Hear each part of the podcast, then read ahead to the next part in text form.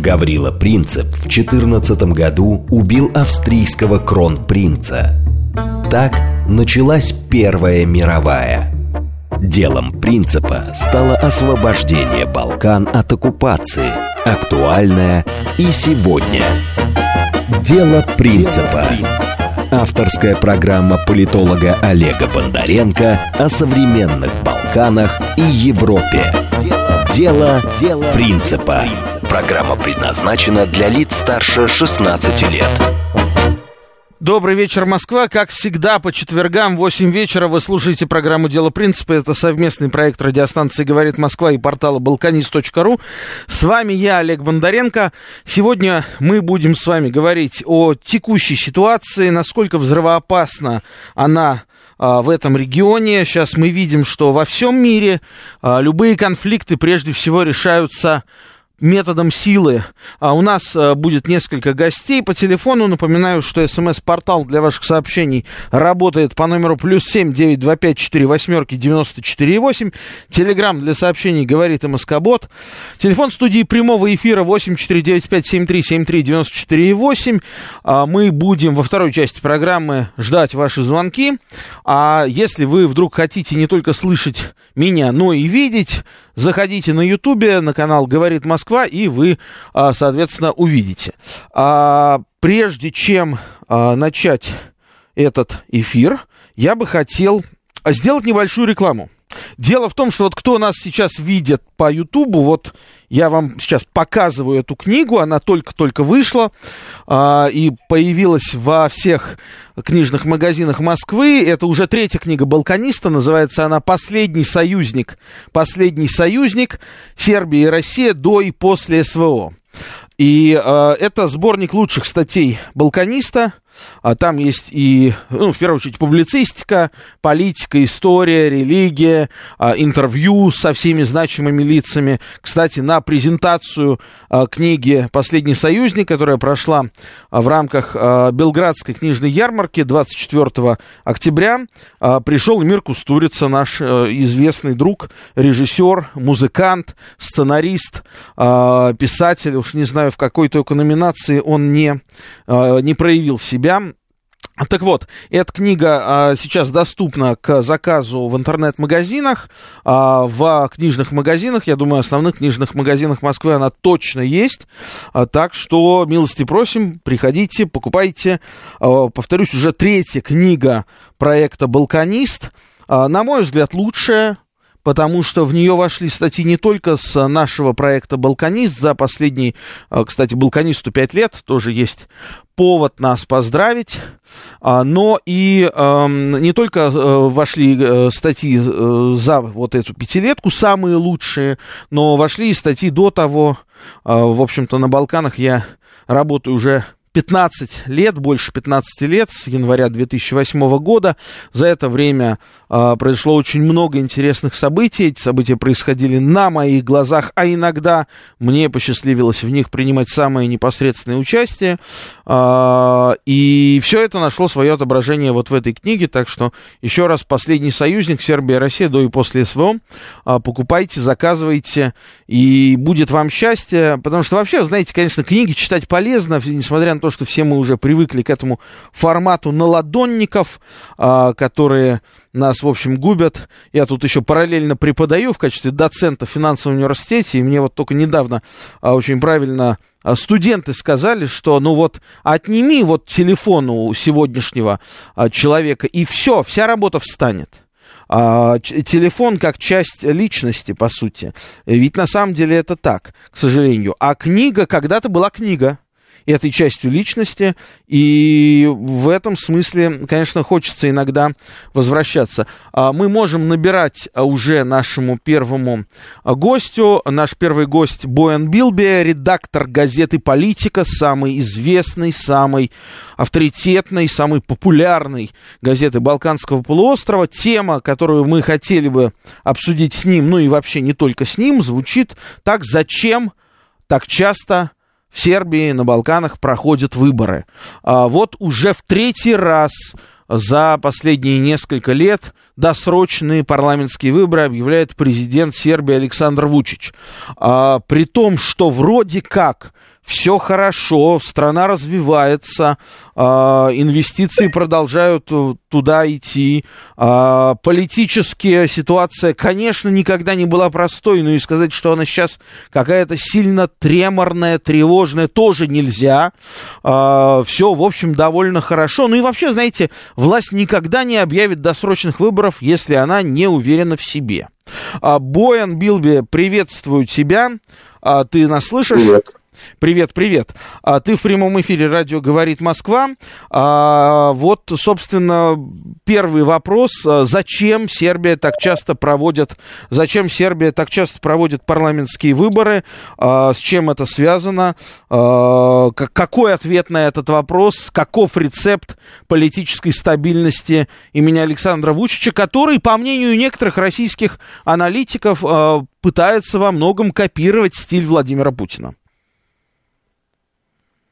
Ну, я бы сказал, что у, у президента Вучича, у него собственный политический стиль, но если он в чем-то схож с Владимиром Путиным, это только с тем, что он твердо отстаивает национальные интересы и проводит свободную политику, независимую от каких-либо центров влияния. Конечно, он балансирует, он не провоцирует никаких конфликтов, но зато Сербия остается единственной стране в Европе, которая не вводила никаких санкций Российской Федерации и которая хорошая по отношению к России, а также к Китаю и с другими независимыми центрами мирового влияния. Вот как раз это как и мешает э, э, Западу, и они всячески стараются э, э, усложнить жизнь Александру Вучичу и, э, конечно, Сербии в целом. Это они делают через свои э, СМИ, э, через э, некоммерческие свои организации, политические, и они стараются просто влиять очень сильно на сербскую политику и в какой-то мере дестабилизировать ее. Поэтому иногда приходится проверять волю избирателей на выборах, чтобы они подтвердили, подтвержда... поддерживают, поддерживают ли они курс сербской политики Александра Вучича или нет. Как ты считаешь? Если же нет, то тогда другие люди будут править Сербией. Пока э, сербские избиратели всегда э, в огромном большинстве поддерживали Вучича и его независимую, суверенную э, и свободную э, политику. Как ты считаешь, э, есть ли какие-то силы, средства, обстоятельства, которые могут заставить Александра Вучича все-таки присоединиться к санкциям против России, или таких обстоятельств и возможностей нет? Ну, ты знаешь, такое никогда исключить э, невозможно. В политике всегда все возможно. Но раз Сербия уже почти два года единственная в Европе, я подчеркиваю еще раз, не, э, не присоединилась к этим санкциям, это значит, что э, степень, э, уровень э, прочности сербской политики достаточно э, высокий, и что его не так уж легко э, сломать. Но если э, дру, другие политические силы придут к власти, я не уверен, что они э, не, не ввели бы санкции в течение одной или двух недель. Они даже...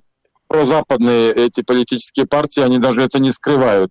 Они откровенно говорят, что они, э, что они хотят еще больше сблизиться с Европой, с Западом, и способ это сделать они видят именно э, в этих санкциях, а некоторые из них даже в признании независимости Косово. Вот политика Вучича, она с, э, и, и отличается именно тем, что отказывается от обоих этих условий. И он не будет признавать Косово и не будет вводить санкции, зная, что Россия очень много помогает Сербии отстоять свою позицию по поводу Косово и проводить свою независимую политику. Все это практически невозможно было бы без поддержки и помощи России и э, Китая.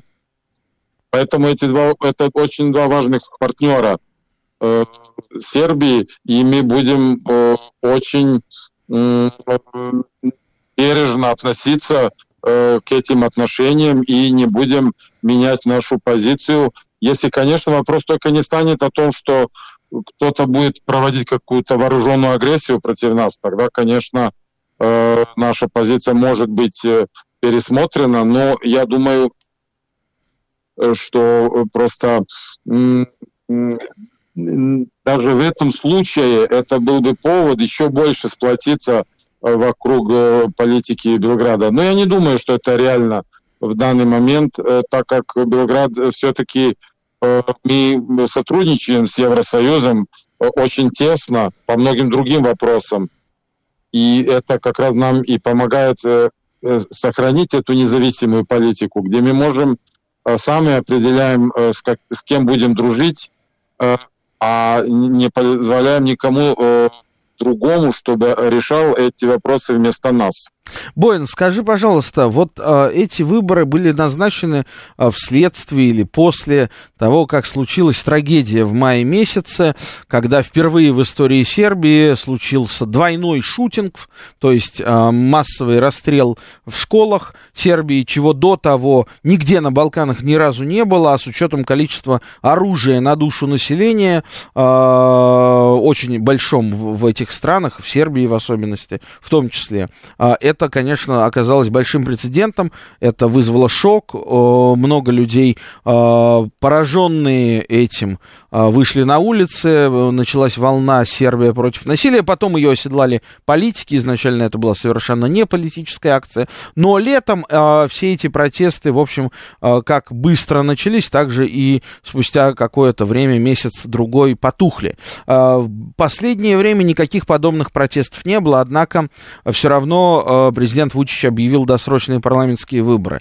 Можно вспомнить, что на волне предыдущих выборов, которые тоже были досрочными, и состоялись они третьего апреля две тысячи двадцать второго года, как раз спустя, так уже совпало, что в моменте объявленных выборов Россия начала СВО на Украине, и это сыграло, можно сказать, на руку правым сербским партиям, и резкий рост оказался у вот сербской правой компоненты, тех партиях, которые...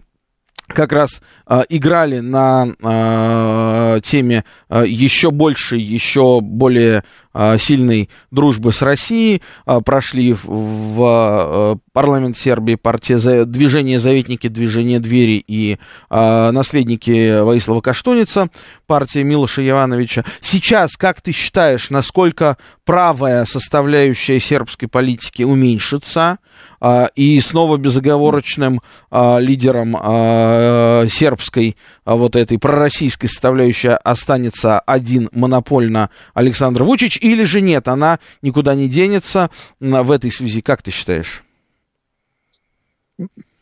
Вот ты знаешь, я бы не стал так, с такой большой уверенностью, как ты, определять, какие партии в Сербии являются пророссийскими, а которые нет, потому что такое можно определить только, когда эти партии приходят к власти. Конечно. Пока они находятся в оппозиции, они могут говорить все, что угодно, собирать голоса и, и не думать очень много об ответственности. Но в тот момент, когда они приходят к власти, когда сталкиваются с реальным давлением Запада, тогда они могут начать думать по-другому. Вот именно сила Александра Вучича в том, что он свою позицию ни по одному вопросу не менял уже в течение десяти лет.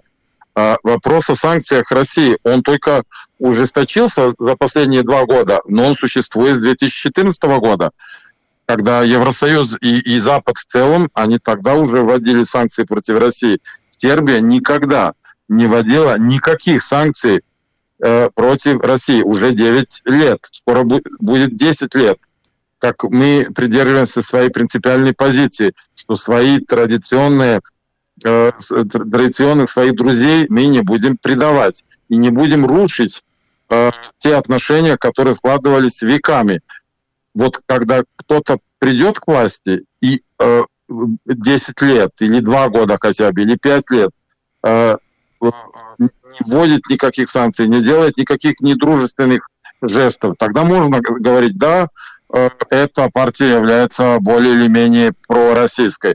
А пока они в оппозиции, э, я вижу только пока, что э, они все объединяются вместе, те, которые пророссийские якобы, и которые прозападные, что они только и объединяются э, против Вучича и э, стараются э, брушить его позицию, и, и чтобы он больше не был президентом. Я, вот вы сами задумайтесь, на кого они работают, чьи они друзья, России или Запада. Да. Кому это выгодно, чтобы власть в Белграде была слабой?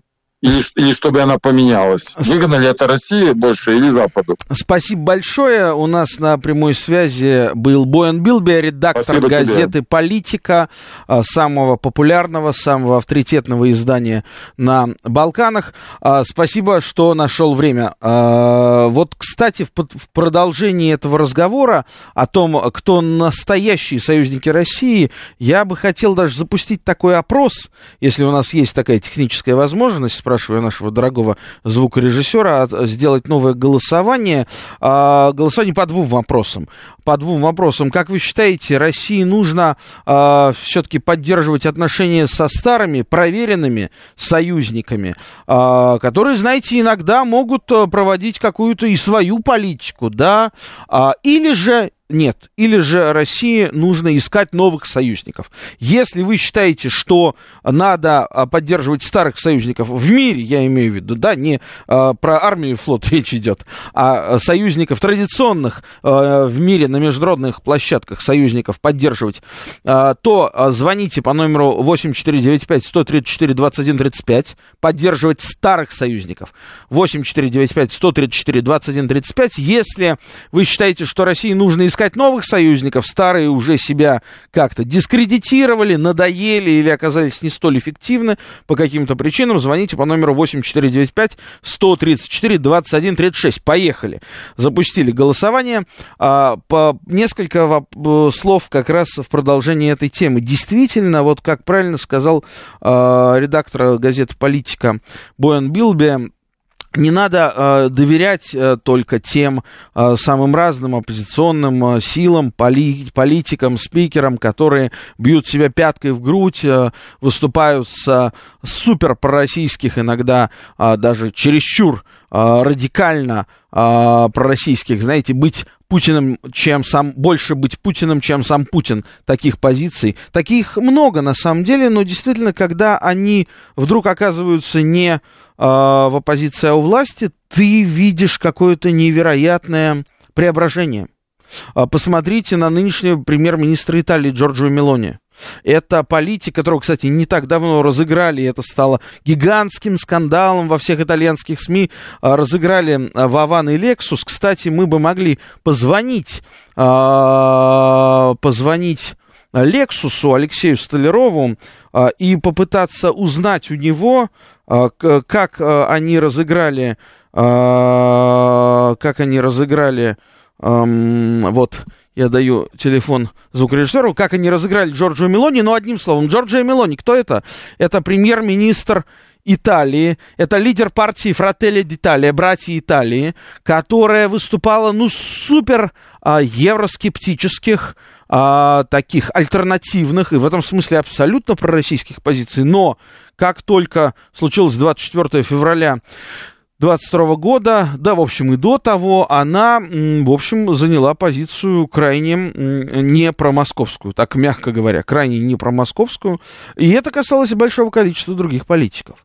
Здесь сложно судить, был пример и другой, когда Милош Земан, президент на тот момент Чехии, Чешской Республики, он посыпал голову пеплом, сказал, что я всю жизнь был таким, значит, сторонником дружбы с Москвой, а тут я каюсь, я был неправ, они вот напали на Украину, и э, я считаю, что это была большая ошибка, и, значит, поэтому э, повинную голову меч не сечет, но, в общем, я каюсь, я был неправ, сказал бывший президент Чехии э, Милош Земан. А, ну, сейчас не дозвонимся, дозвонимся после, после выпуска новостей, ничего страшного. Вот, а, такая довольно интересная... Интересная была э, э, история э, со многими-многими-многими политиками, которые э, выходили и которые сделали себе карьеру в качестве э, политиков э, именно э, выступавших за альтернативную Европу, за другой мир, мир традиционных ценностей. Если вспомнить... Еще десять лет назад э, лидером этого мира евроскептиков, европейских консерваторов, мира традиционной семьи, где есть мама, папа и дети, был Владимир Путин. Но вот после событий двадцать четвёртого февраля две тысячи двадцать второго года Владимир Путин перестал быть лидером этого мира в глазах этой евроскептической Европы. Многие политики, представители которой отвернулись от России. Это касалось э, очень многих стран. Э, мне рассказывали мои знакомые французы, э, когда была восходящая звезда Эрика Зимура, э, очень яркого, очень талантливого правого журналиста во Франции, который попытался стать э, более правым, чем Национальный фронт Франции Марин Ле Пен на тот момент, который баллотировался в президенты э, и набрал шесть процентов голосов. А мог бы набрать, как ему предрекали, чуть ли не пятнадцать процентов голосов. Но а, поскольку выборы во Франции, так же, как и в Сербии, видите, как сыграло начало СВО, да? В Сербии оно сыграло таким образом, что сразу три политических силы вошли в парламент. Три, как знаете, я в одной из своих статей писал про сербские выборы. Что это такое сербские выборы? Сербские выборы — это когда политики дубасят друг друга портретами Путина. Вот приблизительно так это выглядело. Так вот, три политические силы неожиданно прошли в парламент и составили, ну, в общем-то, там достаточно такой немаленький костяк. В общей сложности больше пятьдесят депутатов они получили из двухсот пятидесяти. Вот. А в то же время во Франции тот же Эрик Зимур, который собирался взлететь чуть ли не во второй тур, он оказался стреножен со своими шестью процентами. Похожая же история, похожая же история случилась вот в Италии, о чем я сказал, с Джорджей Мелони мы будем пытаться дозваниваться до Lexus, который вместе с Вованом, известные российские пранкеры, разыграли премьер-министра Италии. Это стало сенсацией в итальянских СМИ, потому что она наговорила столько всего, что, в общем, сейчас ей будет очень и очень непросто. Мы продолжим после выпуска новостей. Оставайтесь с нами. Это программа «Дело принципа», совместный проект радиостанции «Говорит Москва» и портала «Балканист.ру». С вами я, Олег Бондаренко. «Дело принципа». Авторская программа политолога Олега Бондаренко о современных Балканах и Европе. «Дело принципа». И снова здравствуйте, продолжаем наш эфир. Значит, напоминаю, что мы запустили с вами голосовалку. А, можете проголосовать. Вопрос, с кем а, России лучше, на ваш взгляд, дорогие мои радиослушатели, дружить? Со старыми проверенными союзниками? Если да, то звоните по номеру восемь четыре девять пять сто тридцать четыре двадцать один тридцать пять. Если вы считаете, что дружить России нужно с новыми союзниками, искать таковых, создавать таковых, потому что старые себя не оправдали или дискредитировали, звоните по номеру восемь четыре девять пять сто тридцать четыре двадцать один тридцать шесть. А, продолжаем голосование. А, также ждем ваши вопросы, если хотите, комментарии по СМС-порталу плюс семь девятьсот двадцать пять сорок восемь девяносто четыре восемь.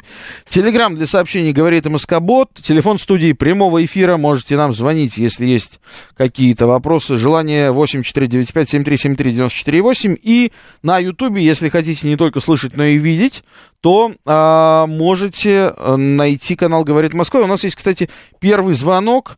а, Марина Николаевна, здравствуйте, вы в эфире. Здравствуйте, Олег. Вы знаете, я хотела спросить у вас, возможно, вы в курсе, Появились ли уже в западноевропейских средствах массовой информации, ну, прежде всего, конечно, печатные или интернетовские, аналитические обзоры вот какого толка?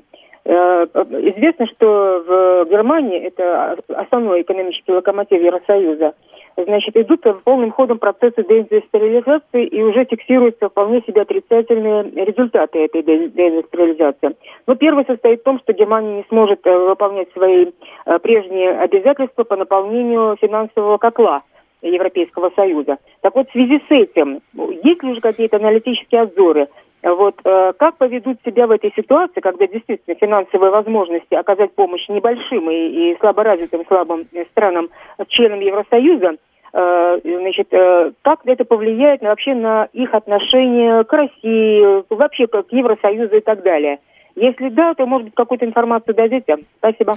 Знаете, ну, пока, пока эта история, которая, что называется, только находится в сослагательном наклонении, то есть может, может быть, может не быть, насколько Германия, все-таки она, она является, на сегодняшний день все-таки является и экономическим, и политическим локомотивом Евросоюза, и главным инвестором в экономику всех балканских стран. Что бы мы ни хотели, вот сейчас мы продолжим разговор про наши любимые Балканы, но это Германия там больше всего тратит денег, больше всего тратит денег, инвестирует, так что нет никаких предпосылок говорить пока о деиндустриализации. Может быть, там спустя какое-то время мы увидим, посмотрим, но пока этого нет. Еще один звонок примем. Ростислав, здравствуйте. Здравствуйте. Олег, вы регулярно летаете в Белград. Хочу у вас спросить, строгий ли там погранконтроль. Вот когда в Италии хватились Артема Уса, итальянцы предположили, что он улетел в Москву из Белграда.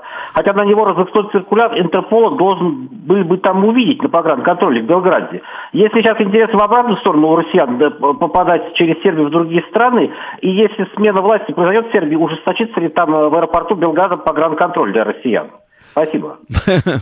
Такой у вас интересный вопрос, конечно.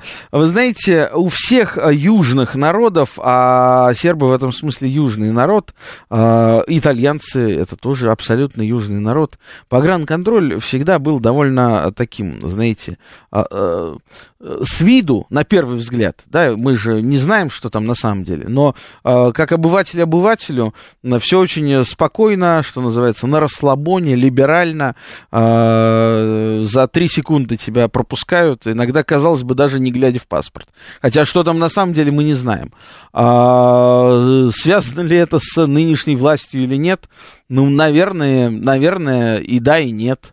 А Сербия имеет безвизовый режим с Россией, так же, как и Босния, так же, как и Черногория, несмотря на членство в НАТО, тоже а, имеет безвизовый режим с Россией. А, то есть а, сложно очень сказать, насколько здесь политическая конъюнктура а, связана с а, вот такими простыми бытовыми вещами. Вот, кстати, по поводу Черногории. У нас сейчас есть на связи, извини, пожалуйста, дорогой мой, что заставил ждать, Никита Бондарев, мой дорогой э, соведущий, балканист, ученый, писатель, историк. Никита только что вернулся э, с Балкан, но в отличие от меня, где, э, который был на Белградской книжной ярмарке и презентовал книгу «Последний союзник». Кстати, э, редактором этой книги выступил как раз Никита Бондарев. Никита эти дни, октябрьские, последние дни октября, проводил в Бане Луки, в столице Республики Сербской, соседней Боснии и Герцеговины. Никита, расскажи, пожалуйста, как вообще вот сейчас в новой реальности, какими глазами, ушами смотрят, слушают русских на Балканах? Насколько часты вообще т- такого рода там мероприятия, насколько это уже совсем иначе или не иначе выглядит, чем, допустим, э, до СВО? Привет. Да, добрый вечер, Олег. Действительно, все ты правильно говоришь. Я вот буквально на днях вернулся из Бани Луки. Что касается умонастроения людей там, И, и, в принципе, Баня Лука, как ты сам прекрасно знаешь, побывав там не один раз, э, вот, город такой достаточно расслабленный, э, то есть город, с одной стороны, столичный для, для боснийских сербов, э, вот, но, с другой стороны, э, как бы, по сути, по своей, такой небольшой, э, достаточно расслабленный провинциальный городок, где, в общем, мало что происходит, в э, который очень приятно всегда при, приезжать именно вот э, в силу его какой-то такой, с одной стороны, расслабленности, с другой стороны, не туристического абсолютно вот его статуса, его образа жизни. На самом деле, даже после Белграда, шумного и, и, и переполненного нашими релакантами-соотечественниками, вот в Бане Луке отдыхаешь. До, до Бани Луки релаканты пока еще не добрались.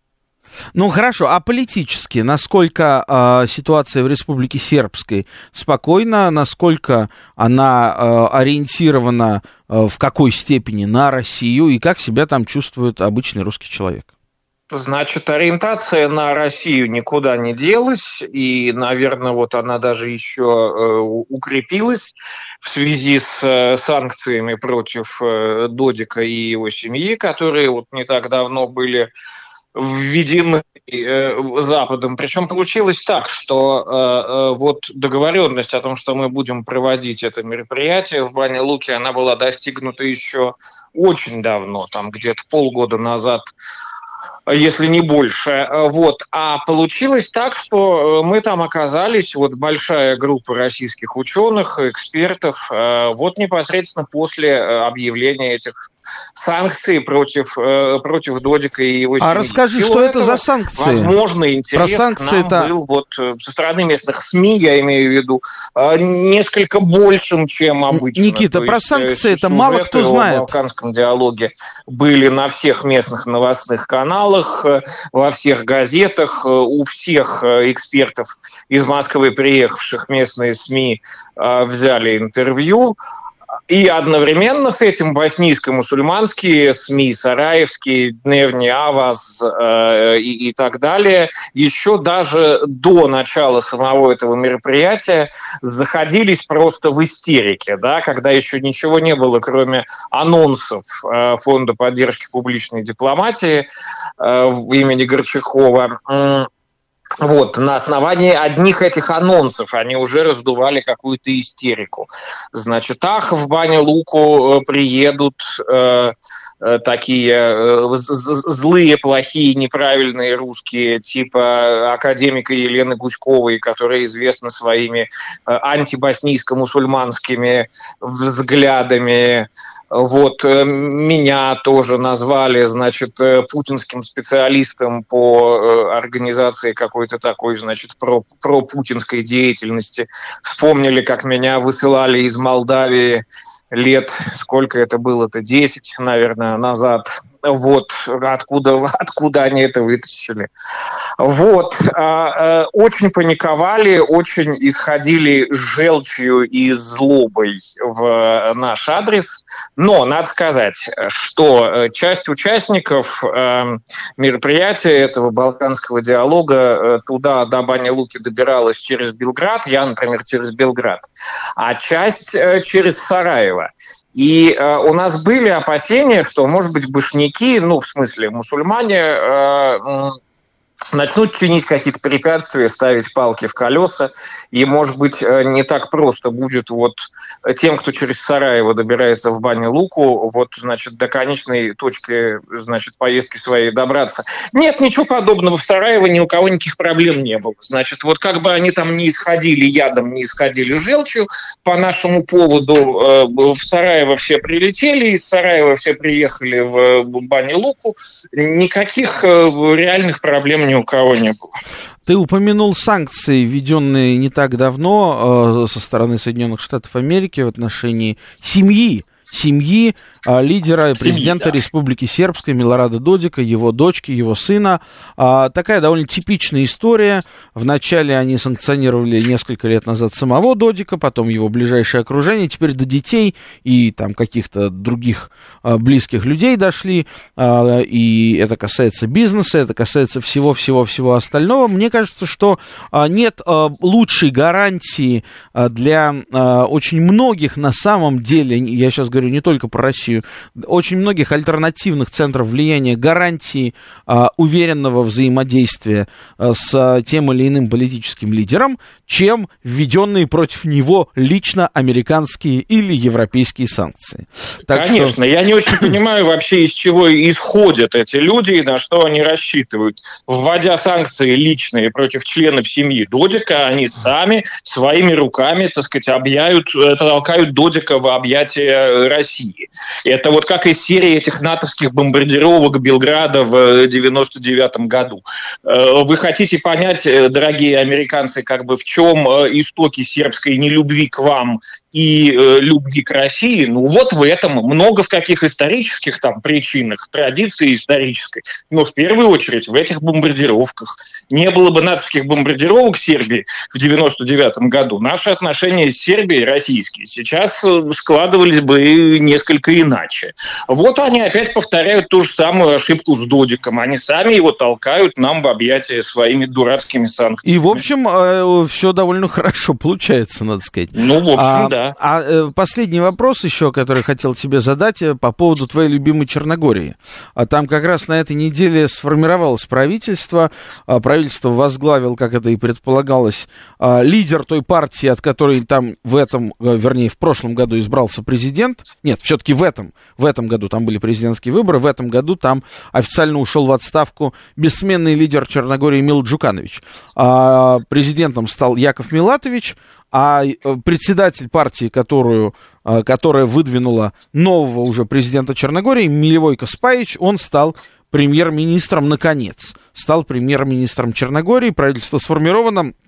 Наши с тобой друзья-сербы, Андрей Мандич, возглавил парламент Черногории. Впервые в истории современной Черногории серб, а, не то чтобы серб, а, очень сложно там их делить этнически, серб, который Конечно. Декларирует себя сербом, политический серб, возглавил парламент Черногории. При этом Черногория является членом НАТО, Черногория была одним из пионеров еще при Джукановиче введения всех возможных санкций против России, вплоть до того, что составлялись какие-то очень смешные списки а, людей, а, и, естественно, никто же там не верифицировал это, эту информацию, в итоге а, пострадали какие-то просто невинные люди, ну, из серии там ввели санкции, как сейчас помню, против какого-то Сергея Гаврилова. Ну, мало ли Сергеев Гавриловых, да? И ну, в Черногории, да. Которой, а, как известно, в свое время покупали э, до, дома как дачи за милую душу наши соотечественники в огромном количестве, когда еще это было возможно, недорого, и летали прямые самолеты. Так вот, эти люди, ну, просто которые оказались волей случая однофамильными и тёзками полными тех, против кого ввели санкции, они, значит, оказались в ситуации help, потому что их не пускали в страну, им заблокировали все активы, чуть ли не арестовывали активы. Но такие случаи были все-таки какие-то разовые. Я прям не слышал, что массово отнимали собственность у россиян в Черногории. Так вот, вопрос. А с новым правительством Черногории что-то изменится принципиально или нет? Или все уже введенные вот эти рестрикции а, не, не претерпят изменений, а, Черногория останется в евроатлантическом фарватере, ну и все, собственно. Ну, Черногория, безусловно, останется в евроатлантическом фарватере, а, и никаких а, вот, серьезных изменений в этом смысле я в ближайшее время не ожидал бы. У меня другой вопрос. Насколько вообще дееспособным э, окажется вот это новое правительство? Сколько оно э, вообще просуществует? Э, вот, э, потому что на Андрею Мандичу, например, ну, как бы он не член правительства, он спикер парламента, но все равно на Мандиче сейчас идет жутчайший накат со стороны, э, значит, проджукановичских сил. вытащили компромат весь, какой только на него был, за, там, я не знаю, лет двадцать пять, наверное. Э, устраивает ему обструкцию, там, э, окружили его дом, устраивают какие-то акции протеста там вокруг его дома и, в общем, всячески делают жизнь этого человека невыносимой. Я не знаю, сколько он вообще продолжит, продержится в этой, так сказать, ситуации вот, прессинга такого. С другой стороны, ну, он ветеран политической жизни, он, в общем, много чего на своем веку э, повидал. Будем надеяться, что все-таки продержится. И э, рано еще Джукановича списывать. Я почему об этом говорю? Э, ну да, формально, в общем, он вот к вновь сформированному правительству уже, наконец-то, впервые никакого отношения, в общем, не имеет. Но из политической жизни он никуда не делся. Он, так сказать, как, как Хиллари Клинтон прощается, но не уходит. Вот. Так что он еще кровь попортит всем достаточно. И в частности, он сделает абсолютно все, чтобы сделать невозможную нормальную работу этого правительства. Спаича и Милатовича. Так что вот именно этого надо в ближайшее время ожидать. То есть в этом году ты бы лично в Черногорию, вернее, не в этом, а в следующем, конечно же, в следующем году ты бы лично в Черногорию бы не поехал. Ну, я и не езжу, и не поехал бы пока, да. Это был Никита Бондарев, балканист, историк, писатель и друг программы «Дело принципа». Спасибо тебе большое. Мы с вами продолжим. У нас есть еще немножко времени. Также напоминаю, что продолжается голосование. Как вы считаете, дорогие радиослушатели, какие у России должны быть союзники? Если старые проверенные, вы выбираете старых проверенных союзников, но таких старых проверенных, но независимых в известной степени союзников. Голосуйте, звоните по номеру восемь четыре девять пять сто тридцать четыре двадцать один тридцать пять. Если вы считаете, что старые союзники себя не оправдали, дискредитировали как-то или оказались неэффективными и надо искать новых, звоните по номеру восемь четыре девять пять сто тридцать четыре двадцать один тридцать шесть.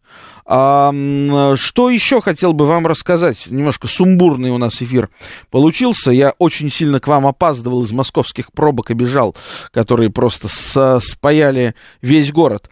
У меня как раз сегодня вышла в «Независимой газете» статья.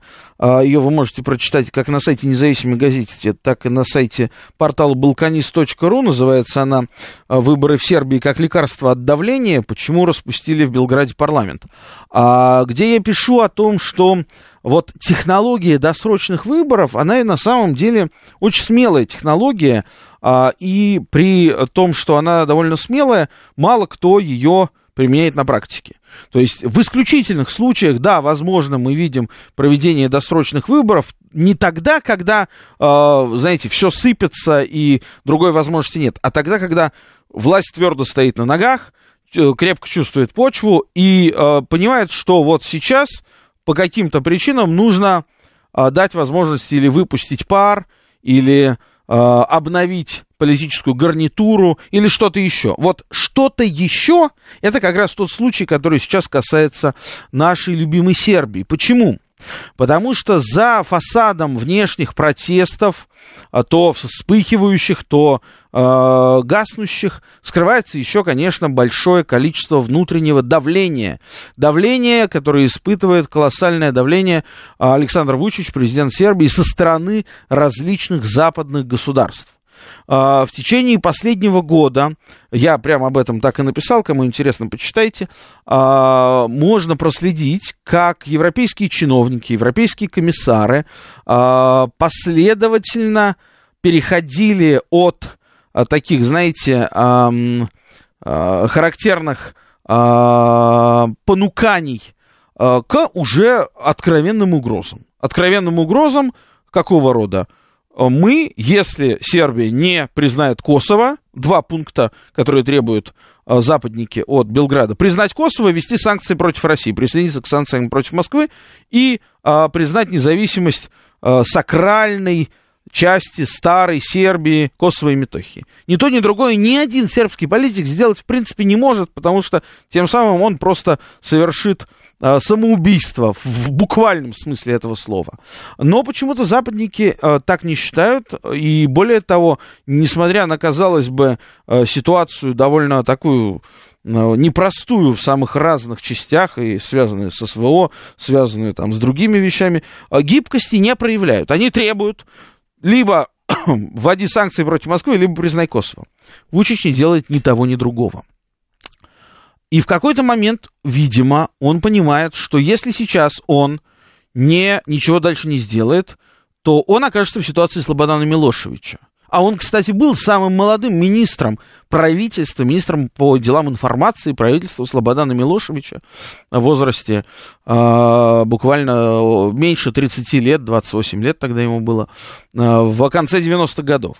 И он прекрасно помнит, как э, через э, настоящие санкции прошла Сербия, и явно Милошевичем он не хочет стать. Однако, э, вот именно как раз, чтобы не стать Милошевичем, с одной стороны, он слышит от западников угрозы, ну, тогда мы перейдем уже к конкретным мерам. Ну, например, понятно, что для нас с вами это может показаться смешным, но а, а для кого-то это не смешно.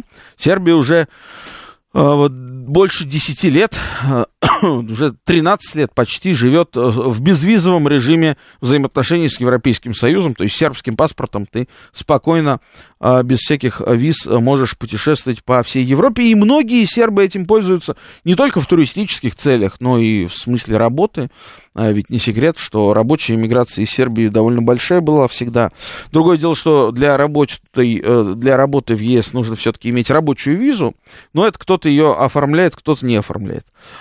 И даже вот такой момент закрытия без виза, он все равно немножечко, на мой взгляд, Вучича подводил под уже вариант Милошевича, потому что вслед за этим бы пошли, пошли заморозка инвестиций, заморозка, значит, всяких совместных проектов, ну и так далее, знаете, да, вот мы с вами прекрасно уже понимаем, что маховик санкций сложно запустить, но еще сложнее его остановить. И, понимая это, Вучич объявляет досрочные выборы, создавая себе на девять месяцев, ну, это в максимуме, на девять месяцев э, он берет паузу.